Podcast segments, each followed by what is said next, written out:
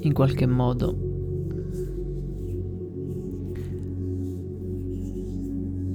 una persona che davvero compie il suo compito più grande probabilmente può essere quello di prendersi il dolore dagli altri, un po' come facevano i grandi maestri, no? Prendersi il dolore continuamente dagli altri, perché gli altri ogni volta che scaricano il dolore su qualcuno, un po' se ne liberano loro e quindi stanno meglio e quindi si elevano, cercano di elevarsi. Poi ci possono essere anche persone che per tutta la vita perpetuano il dolore senza mai comprendere la sofferenza no, non gli è stata d'aiuto, diciamo, e quindi non riescono nemmeno a comprendere come evolvere, ci può stare. Ma in linea generale, se lasci liberare qualcuno dal dolore, si sentirà un po' più leggero lui, più scarico. E quindi può innalzarsi un po' a livello di vibrazione, di energia. Come una persona che si veste di bianco se ti vesti di bianco in qualche modo incarni l'innocenza, la purezza, la genuinità. Esci per strada con questo vestito di bianco tutti ovviamente vorranno un po', diciamo, scaricare il dolore su di te. È normale, ovviamente, è normale, no? Qualcuno si sente frustrato, si sente addolorato, vede qualcosa di puro, candido, innocente e cerca di scaricare il proprio dolore su quella persona. È così e sarà sempre così un po' come l'incarnazione di Gesù che è venuto al mondo per prendersi il dolore degli altri e per poter permettere all'umanità intera di avanzare, di evolvere, di andare avanti verso qualcosa di più puro, genuino, autentico. E qualsiasi cosa fai nella vita, anche nelle piccole cose, un piccolo colore diverso di abbigliamento, il colore della macchina, il colore degli occhi, dei capelli, indicano qualcosa, una missione che è dentro di te, una missione segreta, profonda. Magari poi c'è chi si veste di nero perché ha l'oscurità dentro di sé, ha una profonda oscurità che, che non ha alcuna intenzione di purificare e scarica questa, questa energia malvagia, negativa, anche se non lo dimostra chiaramente, però in maniera invisibile eh, rilascia questa energia che un po' può sembrare negativa, ecco. Quindi tutto, tutta la mia missione oggi di fare questo audio per te è quello di dirti semplicemente che il mondo è così sottile, così delicato, esistono delle cose invisibili soltanto perché non abbiamo sviluppato ancora una certa propensione a questa, a questa questa memoria più ampia di noi stessi in cui possiamo vedere chiaramente le cose, eh, come ad esempio un gesto di una persona che può sembrare banale, stupido, insignificante.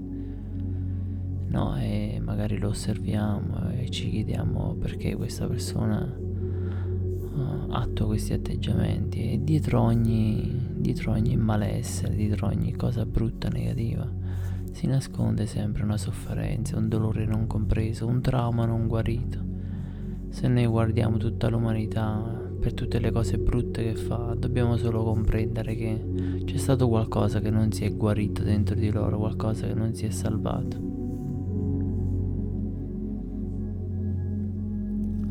Proprio l'altro giorno leggevo il fatto che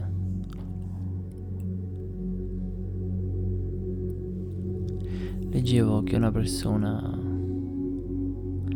se non riesce in qualche modo a guarire ripresenterà sempre gli stessi stimoli durante la sua vita, gli stessi inganni, gli stessi tradimenti, le stesse gli stessi fattacci, no? un po' crudeli, proprio perché non riesce a portare ordine nella sua interiorità scaricherà sempre tutto all'esterno senza riuscire minimamente a godersi un attimo di questa vita, a godersi il piacere di questa esistenza. Come se tutto fosse contro di lui, tutto percepisse tutto contro di lui, no?